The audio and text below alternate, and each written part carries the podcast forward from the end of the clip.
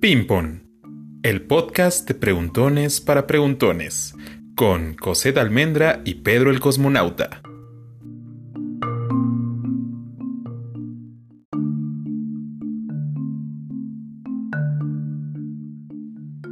Trataremos de resolver nuestras dudas, que esperamos también sean las tuyas.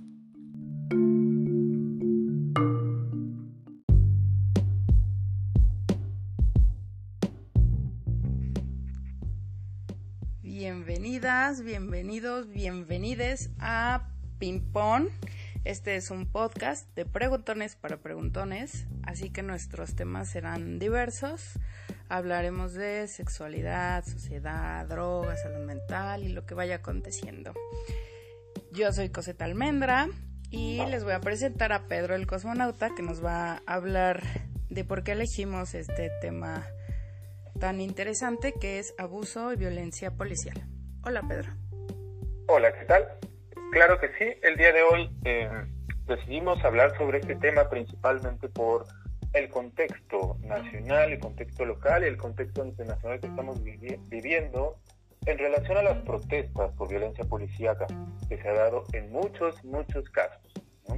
En el caso mexicano, el caso más sonado es el de Giovanni López, un joven que fue, eh, bueno, tenía 30 años, eh, que fue asesinado por la policía de un municipio de Jalisco, este, y ante lo cual hubo una, un llamado muy fuerte eh, después de un mes de este asesinato hacia, a protestar en Guadalajara, Jalisco. Sin embargo, las reacciones han sido nuevamente la reproducción de esta violencia y este abuso policíaco, por lo cual eh, creo que es necesario reflexionar sobre lo que está sucediendo en la actualidad alrededor de este tema. A nivel internacional, por supuesto, tenemos el caso de George Floyd, en Estados Unidos, que también fue, recibió un, un exceso policiaco, de lo cual resultó muerto, lo cual se puede catalogar como ejecución extrajudicial, debido a que los policías tienen eh, más, tienen una responsabilidad mayor al asesinar a una persona. ¿Por qué? Eso vamos a estarlo hablando. Así es. Eh, bueno, eh, te voy a lanzar una pregunta y me gustaría que me dijeras como cuáles son los antecedentes de, de, esto, porque se podría, porque no, esto no es nuevo, o sea, no se está dando ahorita ni de repente, o sea, no, no es creación espontánea. ¿Qué es lo que, lo que ha eh, sucedido a lo largo del tiempo para que el día de hoy suceda este tipo de cosas? Claro que sí, pues, mm, ¿qué ha sucedido? Me parece que hay que diferenciar entre la historia de la policía mexicana y la historia de la policía norteamericana. Eh, la policía norteamericana en recientes fechas ha estado muy influenciada por este discurso eh, xenófobo, por este discurso racista también de Donald Trump y de muchos otros grupos, de muchos otros actores que han estado apareciendo en los últimos años en Estados Unidos. En el caso mexicano me parece que no es tan dirigido, que no existe como tal una, un claro discurso que venga de una élite eh, que pueda influenciar a, los policías a actuar de esta manera. En realidad en México existe una violencia sistemática desde la creación de los mismos órganos policíacos, en, el caso, eh, en este caso, pero también de otros organismos, ¿no? O sea, México es el país, es un país donde ha imperado la arbitrariedad en las instituciones públicas, no solo en las policías, sino en todos los niveles de administración entonces, tenemos ese antecedente, ¿no? En México existe primero un, en, la élite gobernante una extraña obsesión por algo que se le puede llamar orden público. ¿Qué es el orden público? El orden público es esta apariencia, este, esta, digamos, cáscara eh, en la cual se exhibe una, una calma, un, eh, una, un equilibrio entre los distintos actores que eh, conviven en una comunidad, ¿no? Y digo por qué aparente, porque tú no puedes eliminar el conflicto, sin embargo, eh, sin embargo, lo que han intentado hacer los distintos gobernantes de México, principalmente después de la revolución, ha sido imponer esta apariencia de normalidad, esta apariencia de estabilidad política. Eh, se ha convertido en una obsesión, se convirtió en una obsesión durante mucho tiempo y ha sido tal que de alguna forma se ha supeditado el Estado de Derecho a esta obsesión por el orden público. Es decir, para imponer el orden público se pueden violar las leyes. ¿no? Okay. Esto, es esto es algo que existe en las policías, en el ejército mexicano, que no tiene ningún problema eh, por, eh, eh, por ejercer acciones ilegales, por ejercer acciones abusivas, con la finalidad de imponer este orden público. Sin embargo, este orden público es muy ambiguo. Vamos a estar viendo por qué.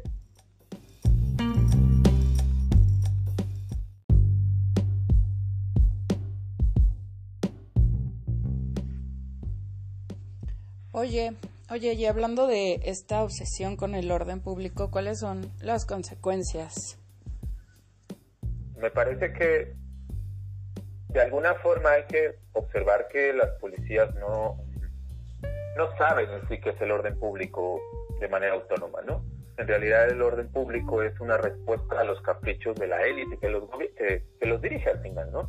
Eh, a partir de, de, que se crea el Estado revolucionario, pues los policías estatales han sido eh, gobernados por los eh, gobernadores estatales y a nivel nacional, pues la Policía Federal está dirigida por gente que es nombrada principalmente por el Ejecutivo Federal, ¿no? Uh -huh. Entonces, ¿cuáles son las consecuencias? En realidad es que estas policías reaccionan de acuerdo a lo que estas personas o de acuerdo a lo que los grupos eh, dominantes o los grupos que los mandan este, piensan que es el orden público, ¿no?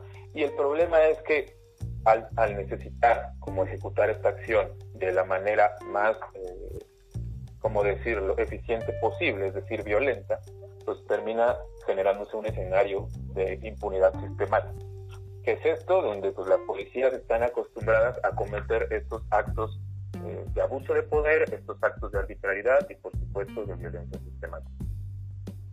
O sea que eh, la policía terminaría siendo como el instrumento de coacción de, de, las administraciones, ¿no? De la política.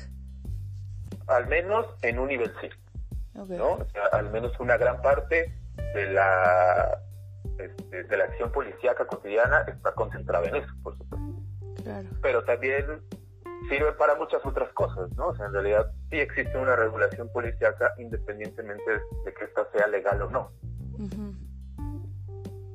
El problema es que en muchas ocasiones, en el caso de Jalisco no es la excepción, esta misma élite perdura a través del tiempo. Esta gente que decide arbitrariamente sobre las estructuras estatales perdura con el tiempo y es el caso del procurador en, en Jalisco, Gerardo Octavio Solís, quien ha estado en el interior del gobierno, en el interior del gabinete en, en, temas de seguridad desde el 2000, ¿no? Con algunos pequeños cambios, incluso fue gobernador interino en 2004, me parece. Entonces, eh, me parece que es muy importante observar que esta persona, que además ha estado relacionada con todas las políticas este, antidrogas a nivel nacional aplicadas en Jalisco, por supuesto, esta persona tiene una, unos antecedentes muy oscuros ¿no? al interior de la, de la misma de la misma corporación. Y es un poquito paradójico que a pesar de los cambios, eh, como de, de, los cambios partidistas, perdura esta persona. ¿no? Entonces, cuando tú tienes una, una élite que sigue dominando sobre estas estructuras, sigue eh, ordenando sobre estas estructuras burocráticas, eh, que perdura a través del tiempo, lo que haces es incrementar la posibilidad de que estas personas sean arbitrarias en el uso de su poder. Sí, claro. Y este, este es el ejemplo de lo que sucedió en Jalisco. Exactamente. Sí, y hay un problema, ¿no? Eh, pues imponer este orden público mediante mecanismos perversos se convierte al final en el objetivo de las organizaciones policiales. Ese es un problema, ¿no? Porque en realidad, a pesar de todos los discursos, de todas las políticas de derechos humanos o de todas las capacitaciones, al final la policía sirve para ejecutar la violencia que las élites requieren para imponer este orden público que al final es imaginario.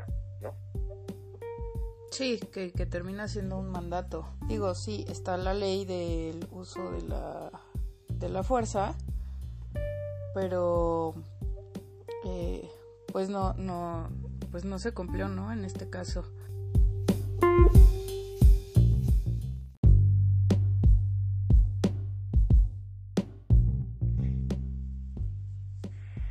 Y esto, esto que estás diciendo, ¿cómo se, se une o se representa en lo que sucedió en Jalisco? Pues creo que es importante reflexionarlo en, en, una eh, en un ping pong con referente al escenario nacional, ¿no?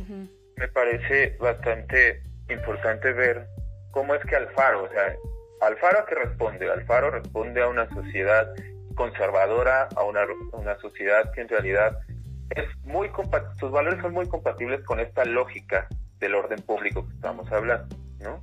Sí. Entonces, eh, y es bien interesante cómo este, esta forma punitiva de ver el mundo, es decir, si algo sale mal hay que actuar con violencia para corregir, eh, es, es, bien interesante cómo en la actualidad, frente a un gobierno eh, de izquierda, si lo, si lo queremos llamar así a nivel federal, que, que, replica como unos valores de pacifismo, que en el caso de la, de la, de la, de la pandemia ha dicho abiertamente el gobierno de López Obrador que no van a actuar con la fuerza precisamente porque ellos piensan que generarían tensión con la población, ¿no? Sí, claro. Entonces, eh, en esta coyuntura nacional, donde todo está bien polarizado, donde eh, tanto a nivel federal como a los niveles locales viven de la polarización, que se alimentan de eso, pues Alfaro se construye y otros gobernadores se construyen como oposición haciendo completamente lo contrario a lo que hace la,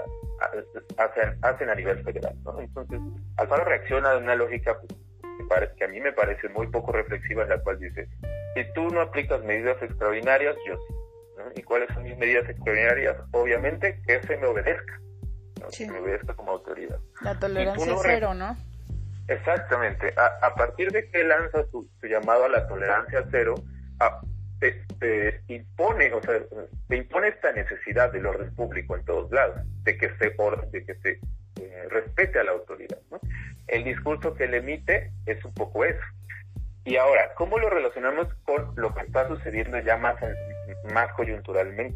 Me parece muy, muy eh, representativo que ante las demandas, ante eh, las exigencias de la población en Guadalajara, Alfaro y la policía reaccionen como reaccionaron. ¿Qué hicieron? Ejecutaron más violencia, ejecutaron más este, terror, más eh, violaciones a derechos humanos contra las personas que, que desde su perspectiva les están irrumpiendo ese orden público, que son los manifestantes, ¿no? Entonces, ellos están actuando en función de determinados valores punitivos que están siendo exaltados por el discurso del gobernador, ¿no? Bien. Oye, y esto, eh, bueno, esto es como en lo, lo de afuera, ¿qué sucede dentro de las corporaciones para que eh, los policías ejecuten esto que, que es tan desagradable? Pues eh, me parece algo que realmente responde a una paradoja al interior de, las policías, ¿no? En la cual, digamos, todo el mundo conoce cómo funcionan al interior, ¿no? Hay muchas notas ahorita que estuvieron circulando eh, sobre cómo opera la policía cotidianamente, cómo hay detenciones arbitrarias, cómo se, eh, se inducen los casos a partir de poner, de poner evidencia, de, poner, de ponerle droga a la gente, eh, muchos abusos policíacos en los operativos, mucha violencia, que al final ellos eh, simplemente no, no reflexionan, simplemente ejecutan, ¿no? Eh, me parece que es bien interesante, es bien interesante que a pesar de esto, la policía termina, para ellos siguen siendo los buenos, siguen siendo los que nos regulan, siguen siendo los que tienen que imponer el orden, ¿no?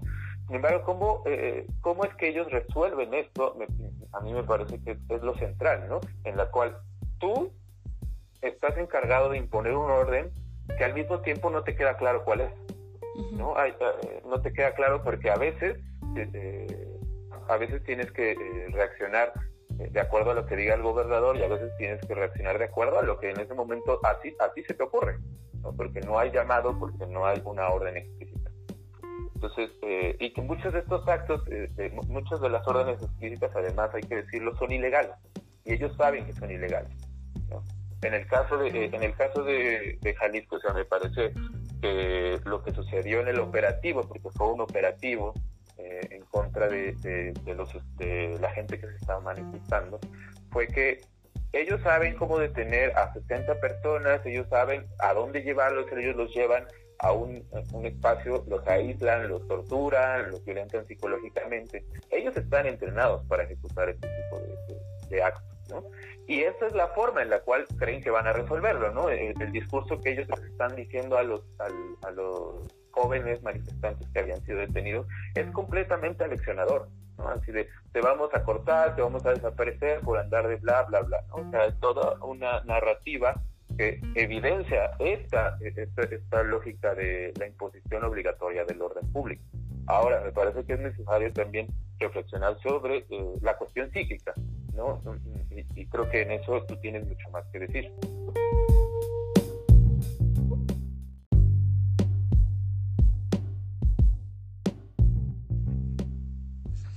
Eh, sí, definitivamente sucede algo también al interior de, de los individuos, ¿no? Ya, ya separados, bueno, o por separado, ¿no? Primero, eh, pues es importante saber que ellos en el momento en el que son policías dejan de ser civiles. Y al dejar de ser civiles, pues eh, ya tienen una postura diferente. Ahora no solo dejan de ser civiles, son civiles con son este son personas que no son civiles con un arma y con un entrenamiento específico.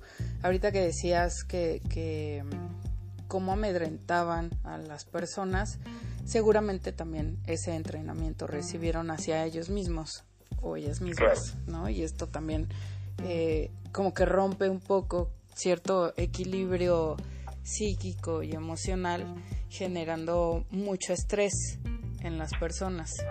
Muchas de, las investigaciones que, se han hecho con, con, las policías de diferentes partes del mundo, se han encontrado que ellos tienen esto que se llama burnout, que es decir, están quemados por el trabajo, tienen exceso de estrés y lo que más se ha encontrado de mm, en, donde se nota este estos síntomas es que se sienten agotadas las personas muy agotadas y tienen actitudes negativas, es decir, andan como, como muy irritables, cualquier cosa eh, les hace enojar, se prenden como muy rápido, eh, no sienten que tengan como... Em, se sienten rebasados a veces por lo que está sucediendo a veces sucede tan rápido que no lo pueden entender y lo único que hacen es reaccionar. Si, si ponemos como este ejemplo de a lo mejor los motines, las manifestaciones,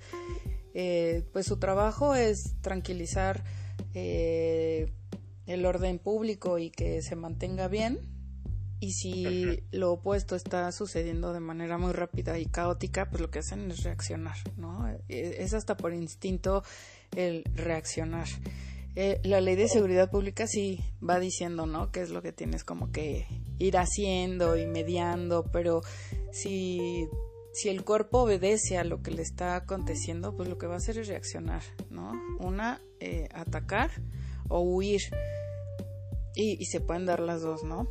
Eh, otra, otro componente que, que, se ha encontrado en las investigaciones es que son em, sujetos que se despersonalizan, ¿no? Es decir, em, empiezan como a perder el hilo de, de, quiénes son, ¿no? Ya lo hemos platicado tú y yo a lo mejor en otras ocasiones en donde se, se ve como cómo dejan de ser sí mismos para ser de alguien más, para ser el instrumento de alguien más y solo ejecutar como si fueran títeres. Esto genera que no tengan empatía, que tengan indiferencia hacia lo que le sucede a las otras personas, que no midan las fuerzas, que no midan tampoco las situaciones eh, emocionales que les acontecen. Y debido a esto que decías también de lo que sucede dentro de las corporaciones, pues tampoco hay como un apoyo para que esto, eh, para que este estrés que llegó a un límite se baje, se elabore, se procese y otra vez, ¿no? O sea, no hay como una policía a la que le están cuidando su emocionalidad, justo las personas que tendrían que estar eh, cuidando el orden público, ¿no? También dentro de las organizaciones hay una una especie de reestructuración de castigos y premios, ¿no? A lo mejor ahorita ya castigaron a alguien porque eh, o detuvieron a alguien, ¿no? Que que estuvo en este en estos hechos de Jalisco pero también tiene una organización no y también los premios y los castigos van eh, por ponerte un ejemplo si alguien no se rasura los este los hacen trabajar el doble. Imagínate tener en la calle policías con 48 horas este, laborando, teniendo amenazas de la gente, sintiéndose rebasados, o a lo mejor no, a lo mejor todo lo contrario, están en un trabajo súper rutinario todo el día en el sol o todo el día en un módulo y solo porque no se rasura está ahí, este, está trabajando, ¿no? Más tiempo del que del que el que, podría, ¿no? También un cuerpo de seguramente también, ¿no? Sí, bueno, este es, este es otra, este, este es otro elemento, ¿no? Ellos ya saben que están, este, pues están trabajando para eso. Y uno de los discursos es este, es que te estoy pagando para esto, ¿no? Para estar como siempre alerta, como, o sea, imagínate un ser humano que todo el tiempo necesita estar alerta. Sí hay investigaciones que dicen que el perfil de ingreso sí son personas que tienden a estar alerta o sobre alerta todo el tiempo, pero eh, aunque el perfil sea así, pues el cuerpo no responde todo el tiempo a eso, ¿no? El cuerpo necesita reposar, tranquilizarse, este, estar en un espacio de descanso. Y a veces eso no sucede, menos en las fuerzas especiales donde tienen que ser reactivos, en donde esta parte de la despersonalización eh, los vuelve tan insensibles que de verdad no alcanzan a ver, ¿no? Es como si se desconectara la parte humana y solo se convierten como en máquinas. Y bueno, pues esto también hace que, em, que generen como, como un clan de ellos, porque solo ellos entienden, solo ellos se cuidan, solo ellos este, saben qué es lo que sucede y lo que están padeciendo, porque aunque lo comuniquen a las familias o a las amistades, no es lo mismo que hacerlo a lo mejor en un espacio terapéutico, cosa que no hay no hay espacios terapéuticos y si llegara a haber espacios terapéuticos tienen que ser externos porque si está dentro de la corporación pues muchos de los policías tienen miedo a ser despedidos. Esa es una. Otra, este, también el machismo es como, como algo que, que les impide pedir ayuda, ¿no? Porque pues los hombres y más los policías que para eso se, se están rentando, pues tienen que ser fuertes y eso. Dime. Es, lo que estaba pensando justamente, ¿no? De, al final estos policías tienen, eh, tienen mm, viven sistemáticamente esta, esta tecnología social que es el machismo, ¿no? Eh, en la cual eh, sistemáticamente les están imponiendo todo el tiempo una resistencia obligatoria a condiciones como muestra de su valía, como muestra de su valía como persona, ¿no? Y, y la verdad es que esto rebasa las policías. Justo esta sociedad que había referido a, como esta visión punitiva, me parece que tiene esta idea de que los niños en las escuelas tienen que sufrir, ¿no? La gente tiene que sufrir en el trabajo para ganar dinero, ¿no? Y es como la idea del sacrificio muy relacionada con la cuestión de la valía de la persona. Sí, de aguantar, de soportar, y, por supuesto, si lo traspolamos a alguien que los está agrediendo, pues no se pueden dejar tampoco. O sea, no me puedo dejar yo como persona, porque pues, me vería mal, ni tampoco como mi trabajo. O sea, mi trabajo es mantener el orden público. Y entonces lo ejecuto. Y si les preguntas, te van a decir que, que pues estaban haciendo su trabajo, porque ese es su trabajo. Y ahí es en donde vemos lo que tú decías, ¿no? Son un instrumento de coacción que, que también es el as bajo la manga siempre, ¿no? Y lo vimos ahorita.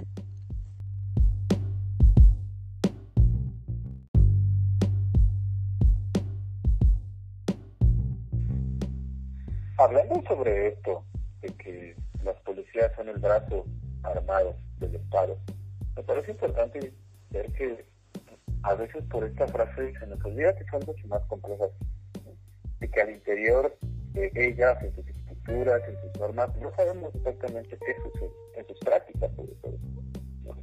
Y bueno, yo, eh, quisiera rescatar algo, ¿no? Porque se habla de que, habíamos dicho, que estas policías pues, han sido arbitrarias toda la historia del Estado, al menos por revolucionario en México. Sin embargo, sí ha habido cambios y sí ha habido reformas y sí ha habido acciones al interior que definitivamente modifican en las prácticas. Yo diría que las modifican para más, ¿no? Y como que eh, a mí me parece que a partir de 1985 es cuando empieza en realidad esta supuesta guerra contra el narcotráfico en México, empieza a hacerse cada vez más la policía una eh, el blanco de una presunta lucha por el narcotráfico, eh, una presunta lucha a, por la corrupción, ¿no? ¿Y qué es esta corrupción? Es algo que se traduce en los, en los discursos mediáticos como infiltración del narcotráfico, ¿no? Eh, y es bien importante ver que a partir de ahí, cada vez que se necesitan presentar resultados en esta lucha, pues hay gente de la policía detenida, hay gente este, que empiezan a ser limpias, ¿no? Eh, hubo en los gobiernos de, los panistas hubo estas famosas limpias, ¿no? Imagínate cómo llamarles limpias en es algo bien vital. Eh, entonces, eh, y que la mayoría de la gente que es como blanco de esto no son los comandantes, no son la gente de arriba, ¿no? Sino realmente son policías de abajo, de a pie, y a lo mucho más eh, rangos medios, ¿no? Y entonces, pues, ¿qué tenemos? Unos policías que son cada vez más verticales, en donde las personas de abajo están sometidos cada vez a mayor incertidumbre, ¿no? Es el caso nuevamente de, Alfaro y de su procurador que ante las exigencias eh, locales y nacionales anuncia la detención de tres policías que aparentemente sí estuvieron en este operativo que pero no eran personas eh, no, eran mandos medios ¿no? En realidad eran, eran eran los que llevaban uniforme durante el operativo y se chicaron, ¿no? no sé si eran los que les tocaba trabajar o algo así pero al fin y al cabo eh, pues son blancos de, este, de esta limpieza, de este intento de hacer un chivo expiatorio por resolver estos problemas. Y además no solo eso, sino hay que considerar que en, la lucha contra el crimen, entre comillas, pues la verdad se puede, abre comillas, bandas rivales, cierra comillas. ¿no? Eh, entonces, no es, no es la misma policía que hace años, sino que es una policía mucho más eh, vertical, mucho más desigual, y por supuesto, la, gente de abajo recibe más violencia y recibe mucho más factores de Sí, sí, así es. Son, son personas que solo están puestas ahí para, para ejecutar su trabajo, a veces ni siquiera saben cuál es su trabajo. ¿no? Precisamente eso es lo que los convierte como en más reactivos cuando no hay como tanta información sobre lo que tienen que hacer, ¿no? Claro, También hay bastante discrecionalidad por ahí en, en muchos temas. Em, hay opciones para que esto no suceda. Hay soluciones. Me parece que una solución como tal no existe, ¿no? hay un problema intrínseco en las policías, que es que, mm, eh, ¿cómo decirlo? Ah, bueno, podemos poner el ejemplo de las policías de proximidad, que ha sido un modelo que ha sido aplicado en algunas ciudades de México y que está basado en, un modelo, en el modelo norteamericano eh, del COP, que es el COP, el Community Oriented Policy, ¿no? la, eh, la vigilancia policíaca orientada hacia la comunidad. El problema con esta policía es que en realidad se está viendo en Estados Unidos, absorbe o es capaz como de incorporar los valores predominantes en las comunidades en las cuales opera. Es decir, si existe una policía con esta orientación en una comunidad que es racial y racista, esta policía va a tender a ser racista. Y esto es el caso de, los múltiples actos de violencia se en contra de los norteamericanos en Estados Unidos. En México se ha aplicado eh, parcialmente en algunos lugares como en el en la Ciudad de México, Sheinbaum en la actualidad está aplicando este modelo. ¿Y este modelo qué implica? no Este modelo implica que las policías van a tener horarios, este, van a, van a eh, limitar estos factores de, estrés que tienen las corporaciones como tener estas jornadas laborales gigantescas, como tener esta violencia, como no tener los medios, bla, bla, bla. Pero además también van a estar relacionados como un número policíaco con determinado sector poblacional, ¿no? Hay un problema, hay dos problemas intrínsecos en este modelo. Uno es el que ya mencioné, que absorbe los valores imperantes en las comunidades, por lo cual es una comunidad, es, racista una racista, es una comunidad machista una racista, pero hay otros que, tiene, que, están, que se pueden aplicar solo a las grandes urbes. ¿Por qué? Porque están, eh, están basadas en una lógica de vigilancia entre la misma comunidad. Que la comunidad se vigile mutuamente y si hay un problema, se reaccione. ¿no? Entonces, eh, esto pues, obviamente solo puede aplicarse en las urbes grandes, no se puede aplicar en, las zonas rurales, no se puede aplicar en urbes pequeños, en pueblos, en, extensiones grandes en donde no hay población eh, en, el espacio público durante largos periodos de tiempo. ¿no? Ese es uno de sus limitantes. Yo la verdad es que eh, preferiría más bien pensar en una alternativa total al sistema político al sistema estatal que sostiene esta policía. Y claro, en términos del cuidado, de la función policial, de la vigilancia y el cuidado, ¿cuál sería la alternativa? Sería empezar a cuidarnos, empezar a, mostrar alternativas para cuidarnos no solo de todos los peligros que nos afectan en la cotidianidad, sino la misma policía, ¿no? o sea, sino estos mismos funcionarios públicos que en las condiciones actuales son peligrosos, querramos o no. Claro. Eh, entonces creo que es, importante empezar a, a dejar de esperar que nos cuiden, porque no lo van a hacer. Pero sin embargo creo que debe haber mucho más eh, alternativas desde la lógica de cuidado que me parece que ahí podrían darnos luz. Claro. Sí, si, si obedecieran como el cuidado de la ciudadanía y no de intereses políticos, otra cosa sería. Claro, el principal problema es que la gente que está, que, eh, que tiene decisión sobre ellas, no está interesada en protegerlas. Así es. Pues qué triste, qué feo, qué indignante. Pero bueno, este, este fue un episodio más de Ping Pong. Nos vamos despidiendo. ¿Quieres decir algo más? Pues no, muchas gracias por escucharnos. Eh, mucha suerte en, este, en esta continuación de la pandemia en esta incertidumbre a la cual también nos sometemos y pues abrazos a todos y a todas. Abrazos. Bye. Bye.